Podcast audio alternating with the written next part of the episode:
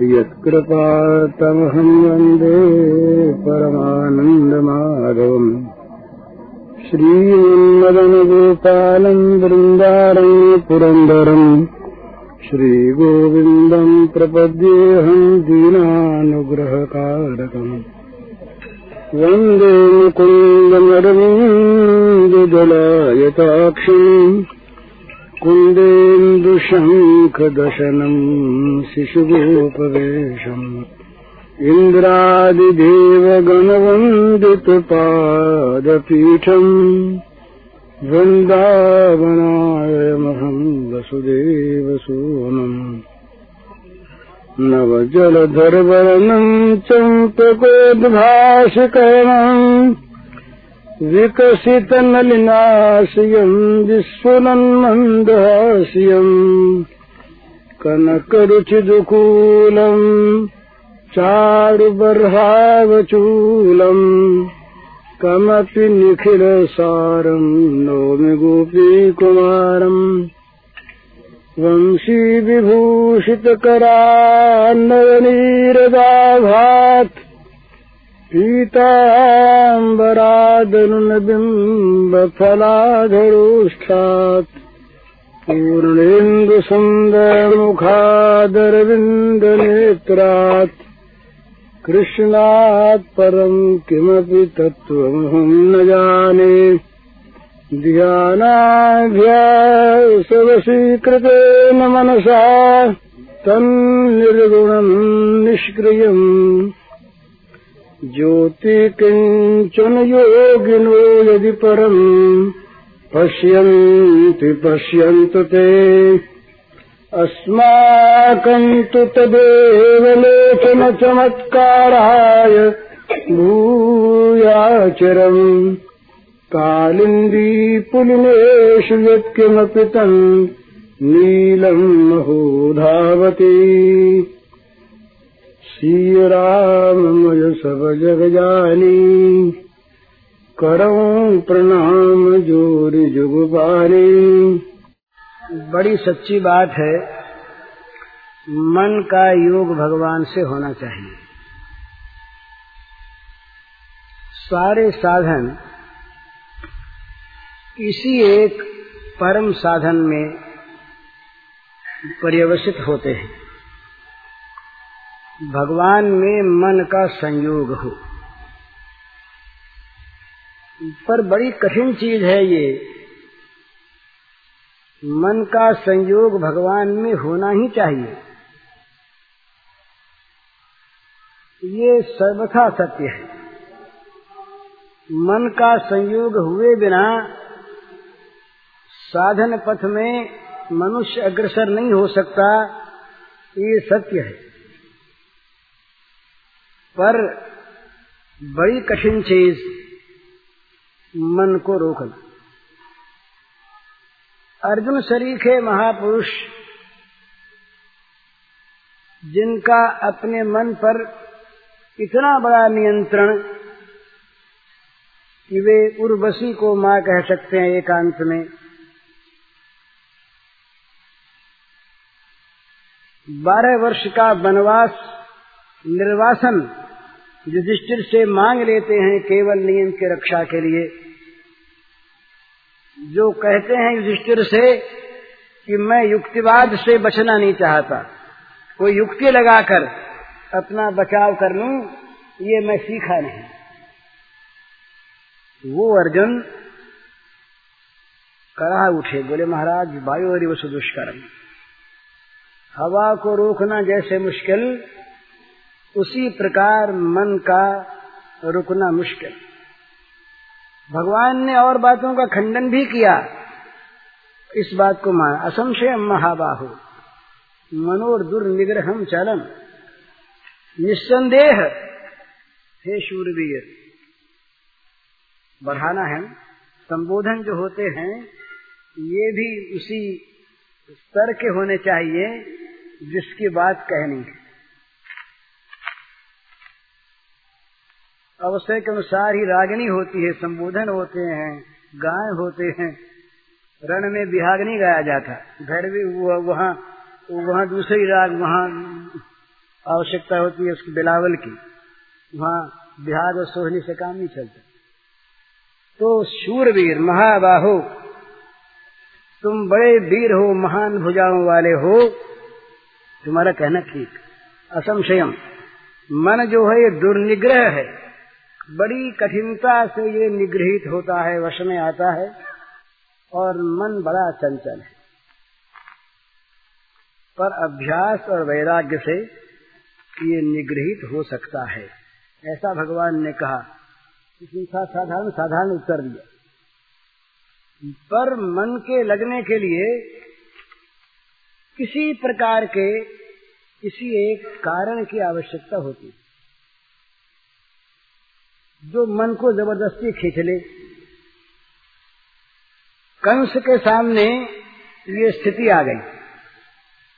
जब कंस ने बड़े भारी बलवान दैत्यों को भेजा, नंद के छोटे से बच्चे को मारने के लिए।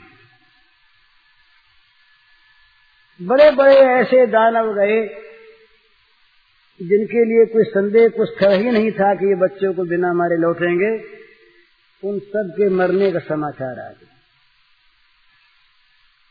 कंस ने बुलाया श्री कृष्ण को, बलराम को इसलिए कि यहाँ बुलाकर किसी प्रकार से उन्हें मरवा डाला जाए।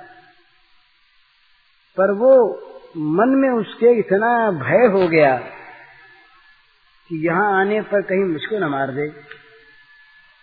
इतनों को मार दिया, यहाँ आकर कहीं मुझको न मार दे। तो उसकी दशा क्या हो गई? तो भय बन गया। भय ने स्मरण को उद्बुद्ध कर दिया। जगा दिया स्मरण को। रात को सोता कंस घबरा के उससे आया। सपने में देखता है श्री कृष्ण को। जागते में देखता है ये हिस्टीरिया होता है ना, रोग हिस्टीरिया जागृत स्वप्न होता है, डॉक्टर साहब जानते हैं, हम तो जानते नहीं सुनी हुई नहीं ये होता है जागृत स्वप्न। जागते हुए वो देखता है भूत दिखता है, आदमी दिखता है, पेट में दर्द हो गया, हुआ कुछ नहीं। केवल अपनी मानस कल्पना तो इसी प्रकार वो मन के संकल्प ने मन को श्री कृष्ण स्मरणमय बना दिया कंस के। दिन रात स्मरण होने लगा, उसने साधना नहीं की, तपस्या नहीं की। भय पैदा हो गया, उस भय ने जगा दिया स्मरण को, भूल नहीं सकता था, कारण बना। जल की प्यास लग गई, बड़े ज़ोर से अब वहाँ ये कहना नहीं पड़ता कि भाई जल का चिंतन करो। जल में मन लगाओ। जल के का अभ्यास करो। जल का चिंतन करो, इसमें बड़ा लाभ है। बल्कि कोई ये कहे कि तुम जल को भूल जा वो कहेगा, भूल तो जाए पर प्यास जो भूल नहीं देती। ये प्यास ऐसी प्रबल लगी हुई है कि हज़ार प्रयत्न करने पर भी जल की विस्मृति होती है। तो उस प्यास ने, आवश्यकता ने, अनिवार्य आवश्यकता ने स्मरण को पैदा कर दिया स्थायी स्मरण हो गया। बोले, भाई, एक बड़ा सुंदर ग्रंथ है निखिंज डेला का। बड़ा बढ़िया संस्कृत ग्रंथ है। प्रेम पत्तन इसमें एक प्रसंग आता है। भगवान श्री कृष्ण मथुरा पधार गए। पीछे से श्री रूपांगनाओं की बड़ी विकट स्थिति। ये दूसरी एक चीज़ है कि भगवान कभी अलग जाते नहीं प्रेमियों को छोड़कर गए भी नहीं। परंतु ये प्रेम सरिता के दो तट होते हैं जो प्रलम्भ और संयोग। तो अवस्था जो है, ये प्रेम के विश्वास को बढ़ाने वाली होती, प्रेम रस का संवर्धन करती। है तो ये विप्रलम्ब रस के बाद।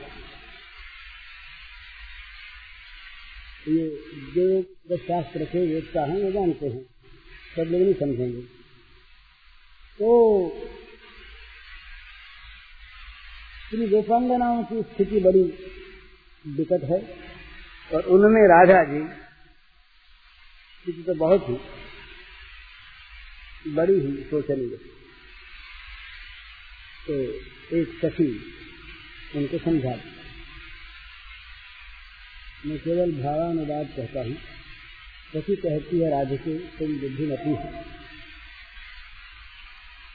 जो इतना छल कर सकता है, जो इतना कपट कर सकता है, जो इतना झूठा दे सकता है, ये प्रेम राज्य के शब्द हैं भला।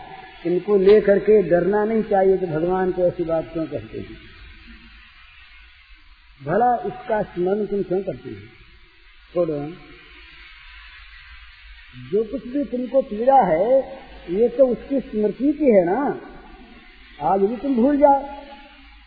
कोई था ही नहीं। तो तुम अपने घर में हो, राजपुत्री हो, समृद्धशाली। तुम्हारा राज्य है। तुम जो चाहो तो कर सकती हो। तुम व्यर्थ में रोकर अपने जीवन को क्यों बिगाड़ रही समझो। बड़ी युक्तियों से सखी ने समझाया। इसमें राधिका ने उत्तर दिया, एक ही सखी, मैं चाहती हूँ भूल जाऊँ। मैं याद रखने का अभ्यास नहीं करती और याद रखने की इच्छा नहीं करती। बल्कि मैं ऐसा चाहती हूँ कि ये स्मरण न हो। परंतु मेरा इतना मन उनके अनुराग से भर गया कि दूसरी वस्तु मेरे मन में आती ही नहीं। मैं करूँ तो क्या करूँ? किसी भी दूसरी वस्तु को मन में लाने के लिए प्रयत्न करने पर भी दूसरी वस्तु विलुप्त हो जाती है मेरे सामने से, मेरे मन की वृत्ति से, मेरे मन के सामने। दूसरी वस्तु का अस्तित्व नहीं रहता। दूसरी वस्तु की सत्ता मिट जाती है मेरे मन के सामने आते मैं क्या जानबूझ के याद रखती हूँ? ये प्रीति। भय, आवश्यकता और प्रीत। इन तीनों में से कोई एक जाग जाए भय तामस है, आवश्यकता राजस है, और प्रीति सात्विक है साधन काल में नहीं तो प्रीति गुणातीत है। प्रेम गुणातीत होता है गुणमय नहीं होता। तो मन लगाने के लिए आवश्यकता है किसी आधार की। बिना आधार के मन नहीं लगता। वो आधार हम लोगों के लिए तो यह है कि भाई मुक्ति मिलेगी, बंधन में है। बंधन का दुख मुक्ति के सुख को सामने लाता है और मुक्ति का सुख भगवान भगवान में मन लगाने से, भगवान के स्मरण से होगा, इसलिए स्मरण करते हैं। ये भी एक कारण है। मुक्ति की अगर तीव्र वांछा हो जाए भगवान शंकराचार्य ने वेदांत सिद्धांत सिद्धांत संग्रह में, मुमुक्षा के भेद किए हैं। मोक्ष की इच्छा के भेद किए है। मोक्ष की इच्छा तीव्र तीव्रतर तीव्रतम होती है। मध्य मध्यतर मध्यतम होती है। तो इसी प्रकार वो जो अगर अत्यंत मंद है, मंद मंद कर मंद कम मंद कम यदि मोक्ष की इच्छा है, मुमुक्षा है तो वो उसका मन नहीं लगता ये नहीं लगता कि भाई सौ चीज़ घर में है वो भी आ जाए? घर में बाजा भी है, घर में जूते भी रखे हैं, घर में अलमारी भी है तो घर में भगवान भी रहे। क्या हर्ज है? तो चीज़ अच्छी चीज़ है तो बढ़िया चीज़ वो भी घर में रहे, शोभा बढ़ाएगी घर की, और न हुई तो कोई बात ही नहीं, कोई काम तो अपना अटका है ही नहीं। न सही, ये मंद मंद मंद का इच्छा का रूप बताया कि जिसके जिसके न आने पर किसी प्रकार की हानि की कल्पना नहीं होती। मिल जाने पर शोभा बढ़ने की कल्पना होती है।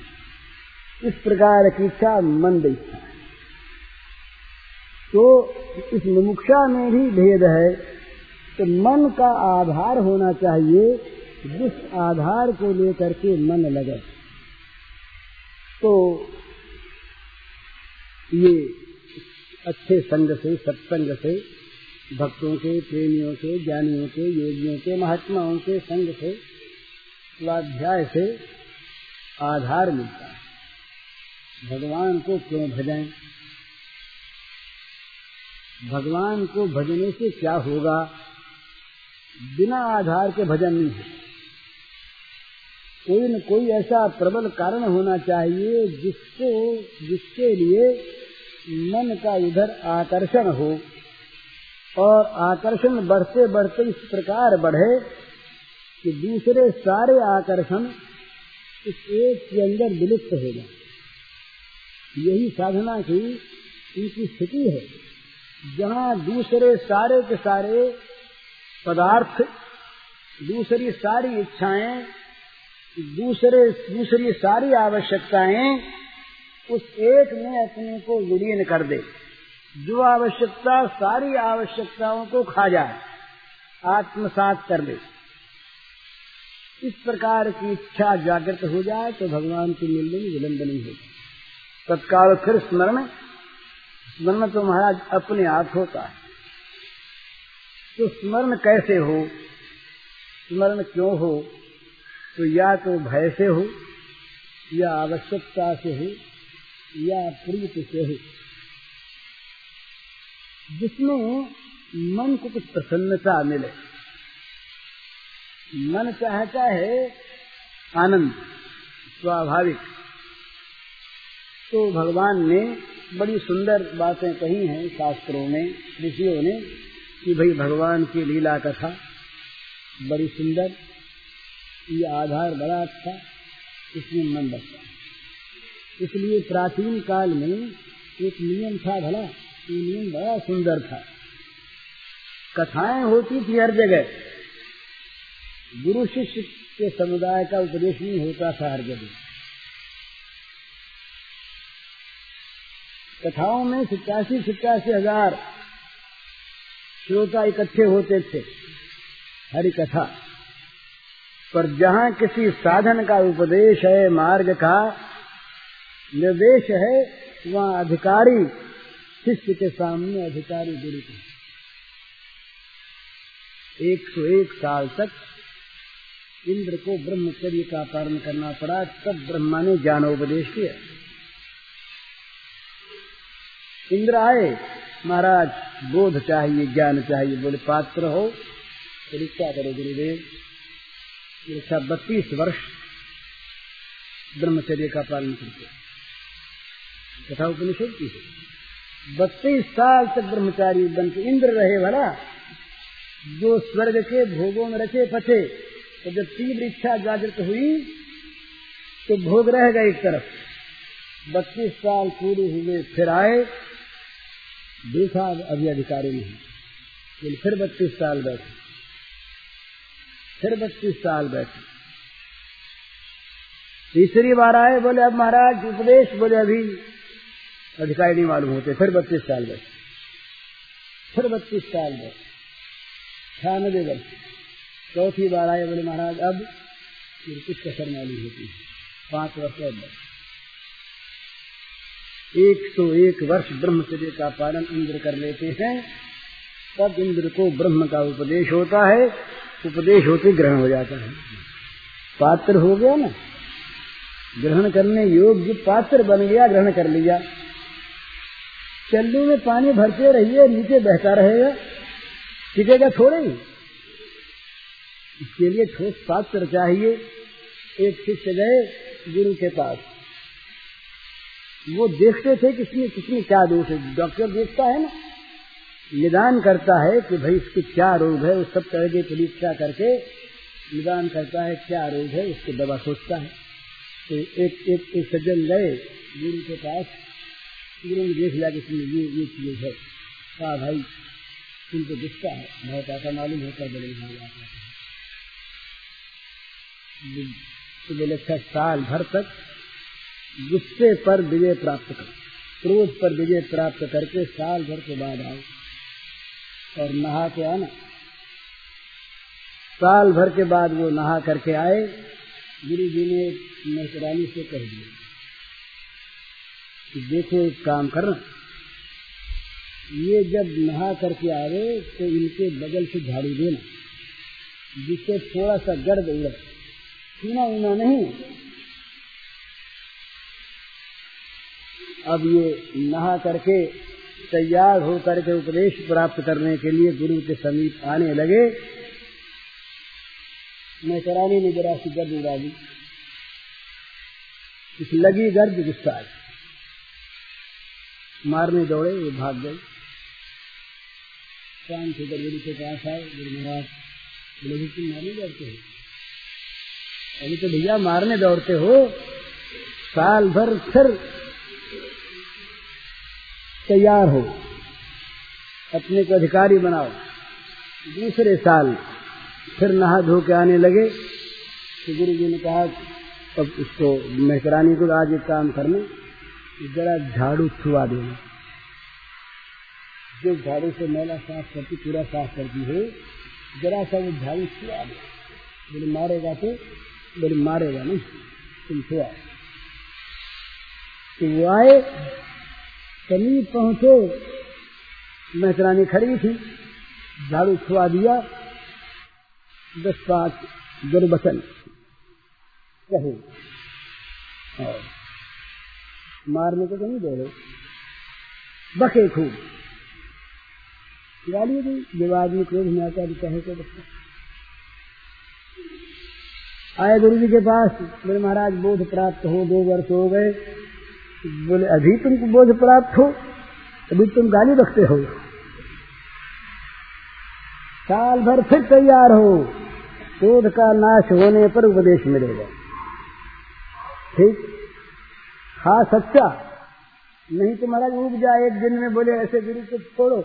आए थे उपदेश देने वाले तो साल साल भर तक नाक रगड़ाता है। नहीं चाहिए ऐसा गुरु, हमें तो अबका अबका अबका ब्रह्म ज्ञान चाहिए। अभी तो ब्रह्म ज्ञान महाराज मिल भी जाता है और वो मान भी लेता है और होता है ब्रह्म ज्ञान। ब्रह्म के बदले भ्रम होता है।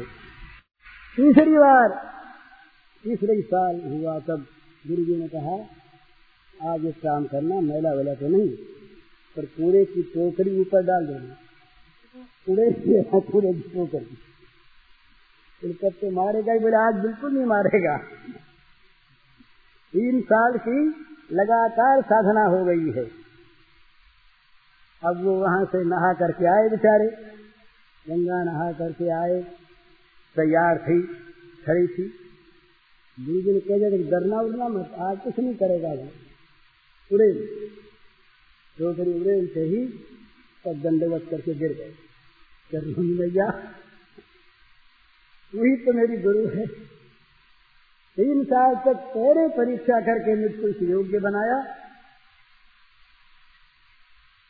मैं तेरा कर्तव्य हूँ। तुझे नहीं हूँ तेरा माँ। मिठाई गदगद हो गई। फिर नहाने गए। नहा करके आए। गुरु जी ने कहा, तुम योग्य हो गए। आज तुम अधिकारी हुए। आज तुमको जान दिया गया। तो ये साधन का उपदेश होता था अधिकारी को। और कथा होती थी सब। चौराहे पर बैठ गए पंडित जी महाराज, कथाकार भगवान की लीला कथा गा रहे हैं। इसमें आपत्ति नहीं। करके उपनिषद का ज्ञान सत्र हो तो वहाँ अधिकारी चाहिए। साधन में बताया गया, योग का अधिकारी चाहिए। नियम को पालन करके आए हो कि नहीं। योगी से पूछता नहीं तो कहीं इतना स्खलन होगा कि गिर जाएगा नहीं तुम योग्य हो। और भक्ति का साधन भी मामूली नहीं है। जहाँ प्रेम रूपा भक्ति है, वहाँ तो महाराज इतनी कई परीक्षा है कि जिसका कोई ठिकाना नहीं वहाँ तो अपने यहाँ ये प्रेम उसको मिलता है, जो अपने लोक सहित सर्वस्व को जलाकर उसके खाक पर नाच सकता है, उसे प्रेम मिलता है। प्रेम नहीं मिलता है ऐसे। तो साधन जहाँ होता है, वहाँ अधिकारी के प्रति उसका उपदेश है। तो मेरे कहने का मतलब ये था अभी इस प्रसंग में कि मन के लगने के लिए कोई आधार चाहिए। और वो आधार दीप रिक्त होता है हमारे यहाँ कान फूकने वाले गुरु के नहीं, पर मार्गदर्शक गुरु के बढ़िया है। गुरु के बिना काम नहीं होता। गुरु वो जिस चीज़ को जानता है और बता सकता है और ले जा सकता है वो गुरु। मैंने जिस चीज़ का जो एक्सपर्ट है, अनुभवी है, जिसने अध्ययन किया है उस चीज़ को प्राप्त ही तो बताएगा ना? केवल पोथी पढ़ने वाला कैसे बताएगा? इसके साथ साथ इसका प्रैक्टिकल ज्ञान होना चाहिए, तब बताएगा। तो योग्य गुरु से तो गुरु न मिले तो बड़ी सीधी चीज़ है। आधार के लिए भगवान से प्रार्थना। और इन आधारों में सबसे बड़ा आधार एक हमारे वैष्णवों ने माना है, बड़ा सुंदर। और उन्होंने तो नहीं माना। हमको तो अच्छा लगता है। भगवान के साथ संबंध जोड़िए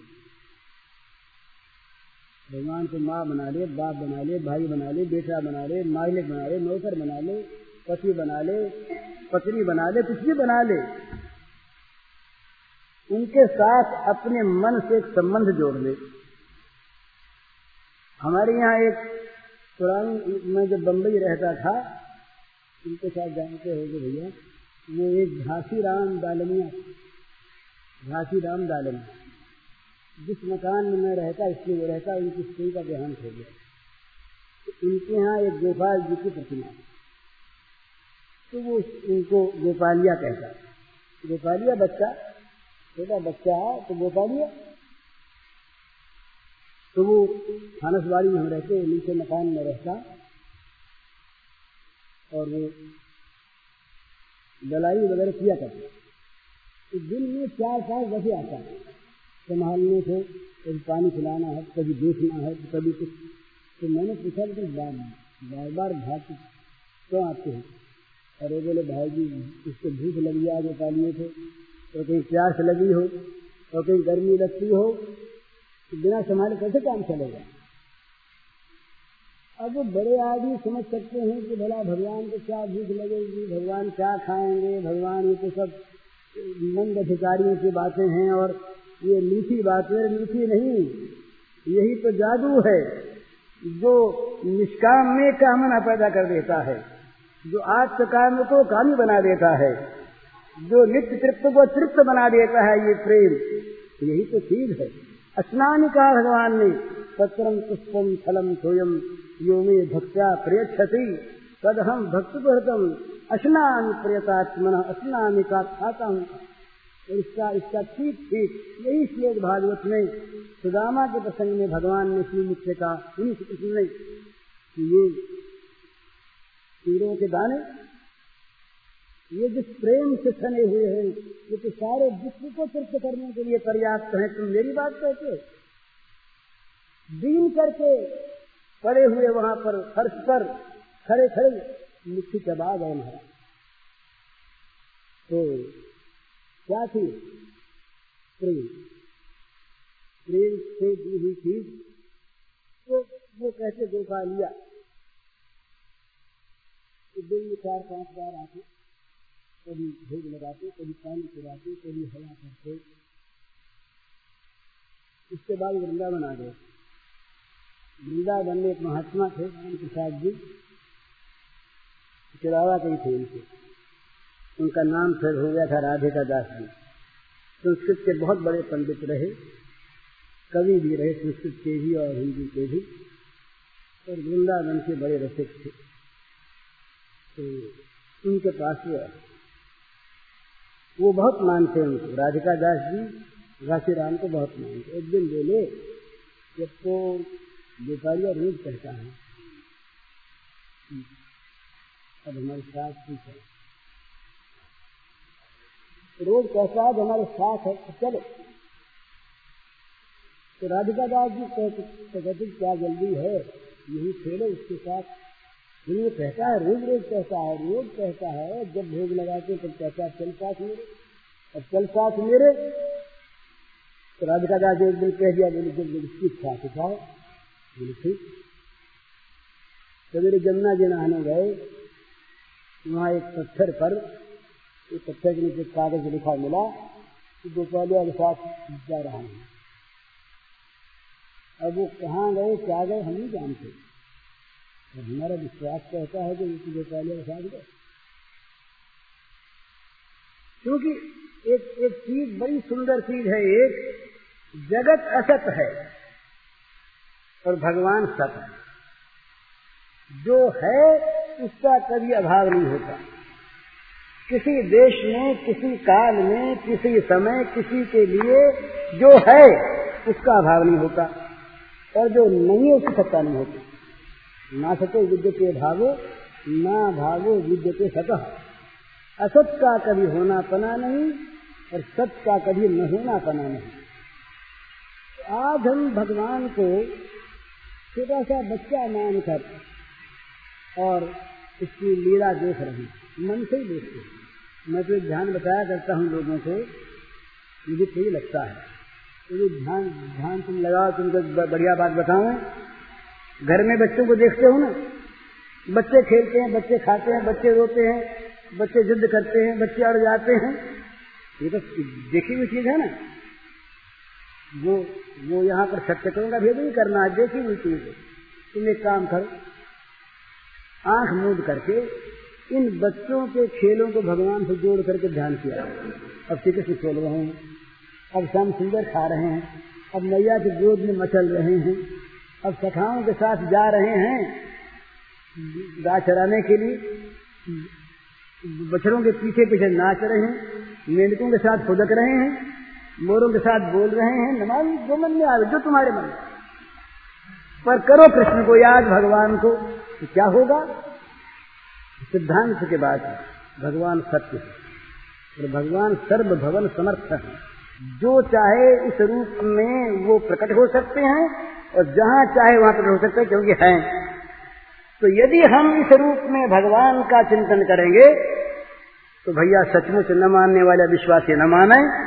उसी रूप में भगवान भगवान, ठीक भगवान लीला दिखाने लगे।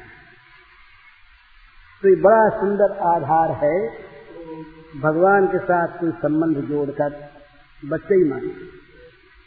बच्चा, खेलने लगेंगे। सचमुच खेलने लगेंगे आकर के गोद में, और सचमुच वो इसी प्रकार से बर्ताव करेंगे मैया मैया, जशोदा मैया के सामने। अब भागवत के इन प्रसंगों को लोग जब कहते हैं तो फिर उनको या तो दूसरी कथा बदलनी पड़ती है, या कहनी पड़ती है भगवान की माया थी या कहना पड़ता है ऊपरी बात थी या कहना पड़ता मानवी लीला थी थी थोड़े। दामोदर बंधन लीला में महाराज, ऐसी बढ़िया वो कथा है, पहले दुग्ध काम होता, दूध की कामना। ऐसी जागती है कि मैया की मथानी पकड़कर चढ़ जाते हैं गोद पर, रोक लेते हैं मथती हुई मैया को तो कहते हैं दूध पिलाना पड़ेगा, नहीं मानूँगा मैं। इतनी भूख लगती, इतनी कामना होती दूध की। कन्या काम वहाँ भगवान के लिए नाम दिया गया। जब मैया उठा के नीचे रख देती है। श्याम सुंदर को। और जाती है दूध देखने। तो संजात क्रोध क्रोध उत्पन्न होता है। और क्रोध के मारे अपने होश काटने लगते मेरे नाट्य था नाट्य तो अकेले में नहीं, थोड़ा ही होता है नाट्य वहाँ मैया तो देख नहीं रही थी। तो क्या गुस्सा आया उनको? गुस्सा भी नहीं आ सकता। तो ये क्या था?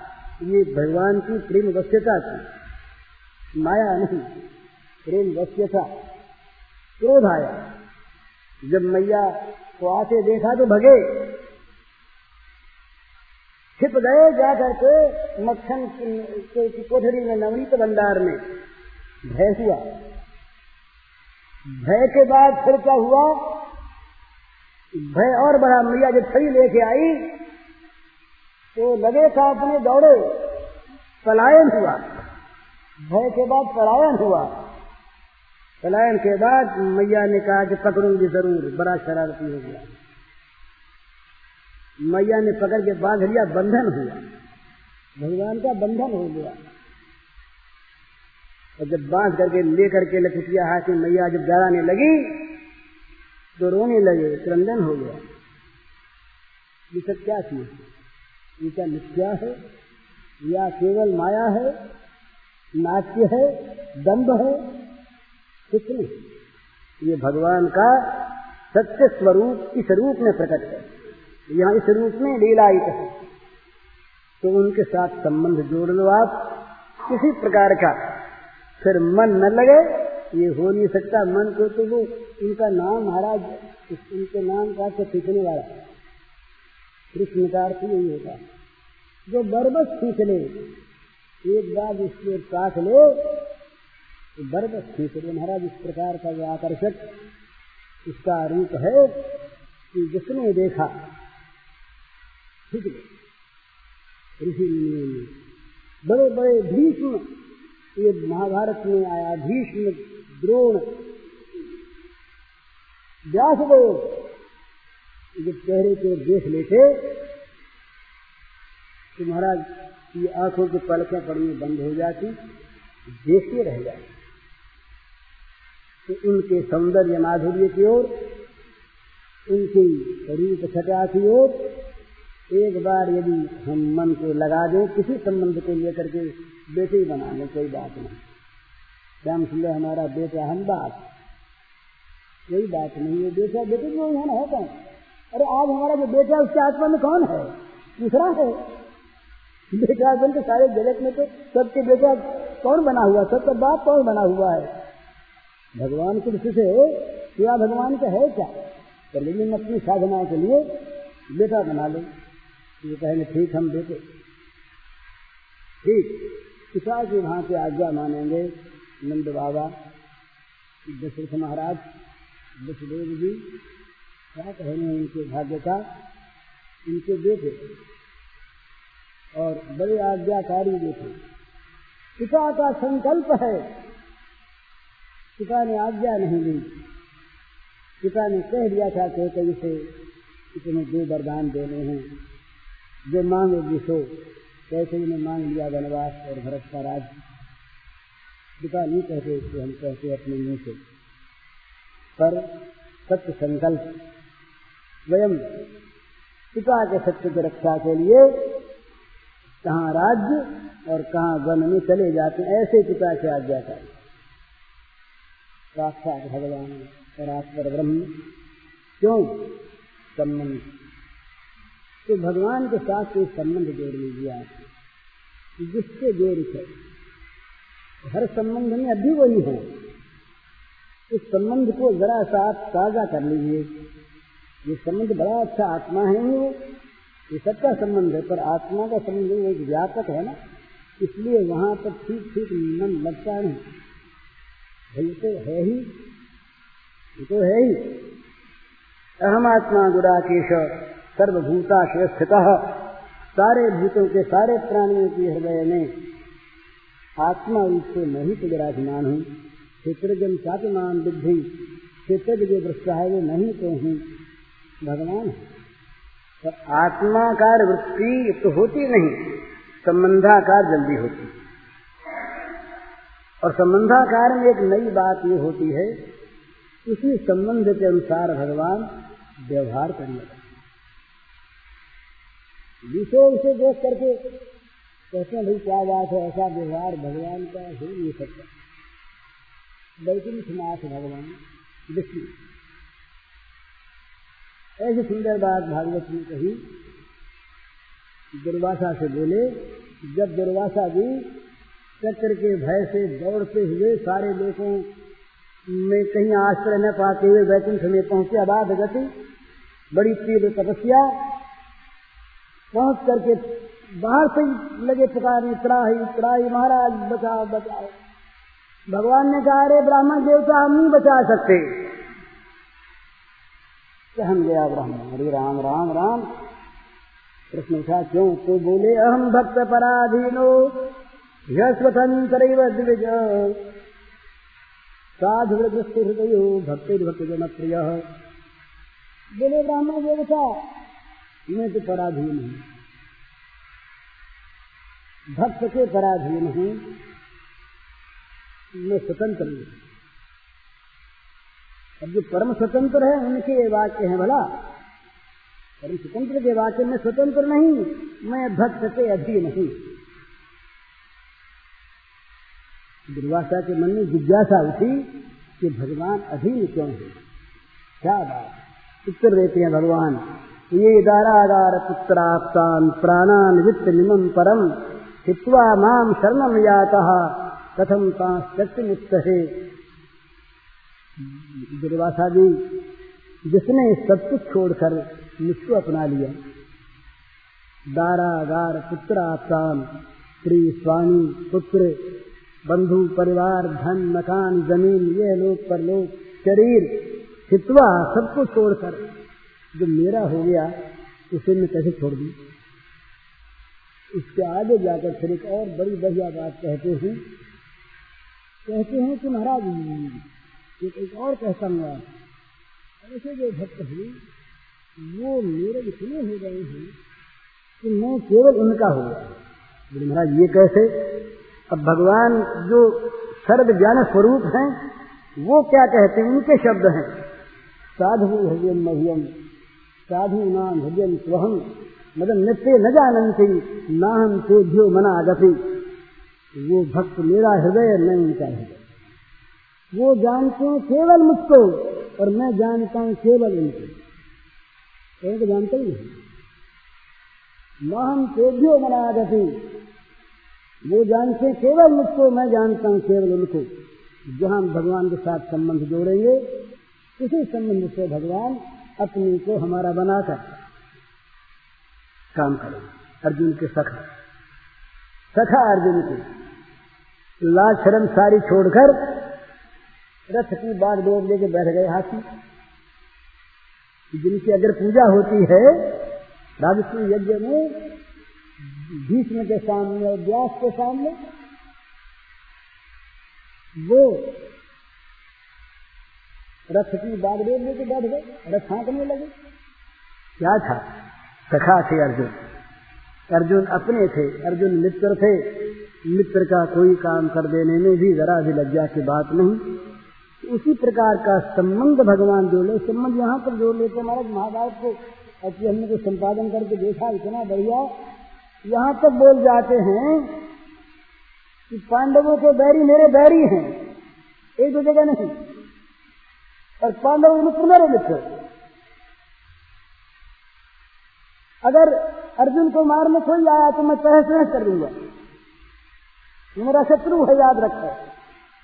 अब जो सबके सबके मित्र हैं, सबके आत्मा हैं, सबके अपने हैं। वो ऐसी बात कैसे कहते हैं? क्या भूल से कहते हैं? क्या आदेश में आ गए? क्या भगवान नहीं है उस समय? क्या ये केवल माया है? कुछ नहीं। ये भगवान का स्वरूप भूत गुण है कि वो वो प्रेम परवश हैं। ये स्वतंत्र हो यही तो भगवान की भगवत्ता है कि जिनमें दो विरोधी गुण, एक साथ एक समय रह सकें, वो भगवान अनुरणीयाम महतो महियान वेद की बात ध्यान में आवे कैसे? जो महान से महान शुद्र से शुद्र ये हो कैसे? महान से महान शुद्र होगा कैसे? और शुद्र महान से महान होगा कैसे? पर वो ऐसे ही अनुरणीयाम रहस्व वही है दीर्घ वही है। रात वही है, दिन वही है, दिन में वही है, रात में वही है। सृजन वही है, संहार वही है। जो दोनों दोनों गुणों में साथ वर्तमान रहते हैं तो भगवान के साथ एक संबंध जोड़ने की आवश्यकता है। ये संबंध जोड़ने कौन कैसा जोड़े? ये बताने की आवश्यकता नहीं, अपने मन की आत्मा बोल के जोड़े, ब्रह्म बोल के जोड़े, मित्र बोल के जोड़े, पुत्र बोल के जोड़े, पति बोल के जोड़े, किसी प्रकार से भी भगवान के साथ संबंध जोड़े, जो मन के लगने का एक आधार हो जाए। इस संबंध में होता है, प्रीति का था।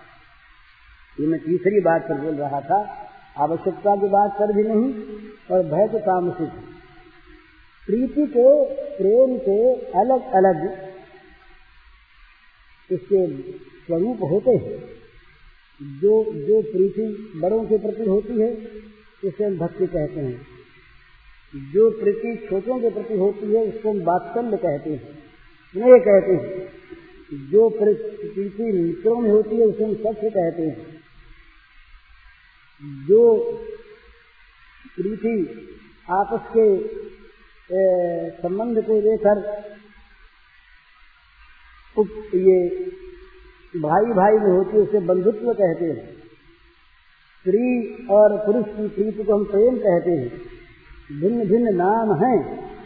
आत्मा की प्रीति को हम आत्मस्वरूप कहते हैं। ये भिन्न भिन्न नाम हैं और ये प्रीति सारी आत्मा में ही होती है, अन्यत्र होती नहीं। उपनिषद में प्रीति शब्द आया है, प्रेम शब्द आया है, प्रिय आया है, काम शब्द आया है। तो इनका अर्थ यही है कि प्रीति में किसी भाव से भी हम उनमें आसक्त हो जाएँ। अपनी अपनी प्रीत इसमें जोड़ दें, बेटे में आ सकती है। उसके बाद बेटा भगवान को माने भगवान में आसक्ति हो जाए। बेटा बोल के भगवान में आसक्ति हो। मित्र बोल के भगवान में आसक्ति हो। आसक्ति जब भगवान में होती तो उसका नाम होता है वास्तविक प्रेम। और भोग में होती है तब उसका नाम होता है राग आसक्ति ये फंसाने वाली होती है तो वो सारे बंधनों को काटने वाली होती है। भगवान की आसक्ति, जगत की सारी आसक्ति के बंधन को काट देगी। तो उनमें आसक्ति हो, उनमें हमारा अनुराग हो, इसलिए किसी भाव से उन्हें हमें प्रीति करना है। तो प्रीति में संबंध जोड़ लेना है। बिना संबंध के प्रीति टिकती नहीं। कैसे प्रीति करें? गुण को देखना नहीं ये एक बड़ी सुंदर चीज़ है। प्रीति में गुण नहीं देखा जाता। जो प्रीति गुणगणित होती है, वो गुण में प्रीति होती, व्यक्ति में नहीं होती। ये बड़ा रहस्य है, प्रेम का रहस्य जो है, प्रेम में गुण की गुण की कोई महत्ता नहीं है। प्रेम में तो हृदय के भाव की महत्ता है। गुण की महत्ता नहीं, गुण देख कर जो प्रीति तो आज गुण दिखे तब तो प्रेम, वो गुण न दिखा तो प्रेम नहीं। तो वो गुण से प्रेम है, गुण में आ सकती है इसमें आ सकते नहीं, वो चाहे कोई हो। जैसे अपने यहाँ कहते हैं कि पतिव्रता का पति कैसा भी हो, वो पति है। दूसरा कोई है ही नहीं उसके लिए। इसी प्रकार प्रीति में, प्रेम में गुण की अपेक्षा है और कामना की अपेक्षा नहीं। जहाँ कामना होती वहाँ प्रीति नहीं होती। वहाँ तो पद पद पर कामना का संकल्प आता है कि ये काम इससे पूरा होगा कि नहीं। न होगा तो और किसी को देखे। कामना किसी एक पर टिकने नहीं देती। कामना तो चाहती है सुरक्षित हो ना किसी साधन पर भी कामना नहीं टिकने देगी अगर वो वो लंबा हो जाएगा था तो प्रीति ये संबंध को लेकर के होती है। तो हमारी भगवान से प्रीति हम किसी प्रकार जोड़ लें तो अपने आप याद आएगा भगवान। भगवान याद आएगा, प्रीति से प्रीति जहाँ होती है उसकी विस्मृति नहीं है। और विस्मृति फिर वो स्मृति कैसे होनी चाहिए? स्मृति का स्वरूप बताते हैं। स्मृति होनी चाहिए ऐसी कि जैसे श्वास आता है। श्वास अनायास आता है। श्वास लेने में कठिनता नहीं। श्वास लेने में परिश्रम नहीं। श्वास लेने में अभ्यास नहीं। श्वास जीवन है। श्वास न आवे तो व्याकुलता आ जाए। श्वास आवे तो स्वाभाविक चीज़ है। जीवन है, श्वास के बिना जी नहीं सकते। तो ये स्मरण का रूप बताया नारद जी ने, तब स्मरण परम व्याकुलता। स्मरण का ये रूप एक क्षण भर के लिए भी अगर भगवान को भूल गए भूलने के समय में परम व्याकुलता हो जाए, जैसे मछली को जल से निकाल लिया। जैसे हमारा दम घुट गया। कहीं श्वास की नली में कुछ फंस जाए, श्वास रुक रुक के आने लगे तो कितनी कितनी तकलीफ़ होती है। तो श्वास की भांति स्मरण में प्रयास तो हो नहीं, मेहनत हो नहीं, कठिनता की प्रतीति हो नहीं, अभ्यास करना पड़े नहीं, जीवन रूप में श्वास हो, स्मरण हो, और न आने पर श्वास रुक जाने की भांति व्याकुलता हो, ये स्मरण का स्वरूप नारद जी ने बताया कि जब प्रेम खिल उठता है तो ये बड़ी ऊँची बात है। इस चीज़ के लिए उदाहरण दिया नारद जी ने, यथा ये सूत्र है, यथा व्रज गोपिका नाम, जैसे ब्रज की गोपियों का था। ये सूत्र है नारद जी का। तो स्मरण का ये स्वरूप, ये स्मरण कब होगा? जब प्रीत युक्त होगा, कामना युक्त स्मरण नहीं होगा, पूरा आवश्यकता कामना युक्त है। जल मिल गया, उसके बाद जल की स्मृति नहीं। भय का स्मरण भय युक्त है। भय नहीं रहा तो स्मरण नहीं। पर प्रीति का प्रीति का स्मरण प्रेमास्पद के मिलने पर भी नहीं जाता। ये वहाँ पर विशेषता है भगवत प्रेम में भगवान के मिलने पर भी भगवान का स्मरण नहीं छूटता। तो ये जो प्रीति की स्मृति है, ये नित्य स्मृति होती है, अखंड स्मृति होती है, अबाध स्मृति होती है तो ये स्मृति स्वाभाविक हो जाती है। और इस स्मृति में जहाँ भी अपने मंदिर, एक बड़ी सुंदर भावना है, जहाँ हमारा प्रेम है, धन का, लोभी का जैसे धन में होता है। शत्रु का, जैसे शत्रु के नाश में होता है तो वो चीज़ याद आ जाए तो मन में आनंद आ जाए ये प्रेम का नियम है। जिसमें प्रेम है, उस वस्तु की स्मृति मात्र आनंद देने वाली होती है। और आनंद बार बार इच्छा करता और याद आवे, आनंद आता है ना, रस आता है। यूँ बोले, क्या करें? हम तो समझ करते करते भूल गए माला ही छूट गई। और क्या करें? दूसरा काम आ गया, दूसरा काम तो आ गया। पर छूटता नहीं वो अगर इसमें इसमें आता होता। दूसरा काम इसके सामने नीरस मालूम होता। निदास जी ने कहा, जो मुझे राम लागते मीठे तो नवरस, खतरस अनरस है। रह जाते सब सीठे। सब फीके पड़ गए होते उसके सामने। रस को रहता नहीं अगर वो मीठे लगते। तो मतलब कहने का ये कि प्रीति में मिठास है। मिठास है वो बार बार स्मरण स्मरण कराने में हेतु होता है। तो जो प्रीति का स्मरण है, वो मधुर स्मरण होता है। वो कभी छूटता नहीं नाम पाहरू दिवसन से ध्यान तुम्हार कपात। कैसे जाए प्राण?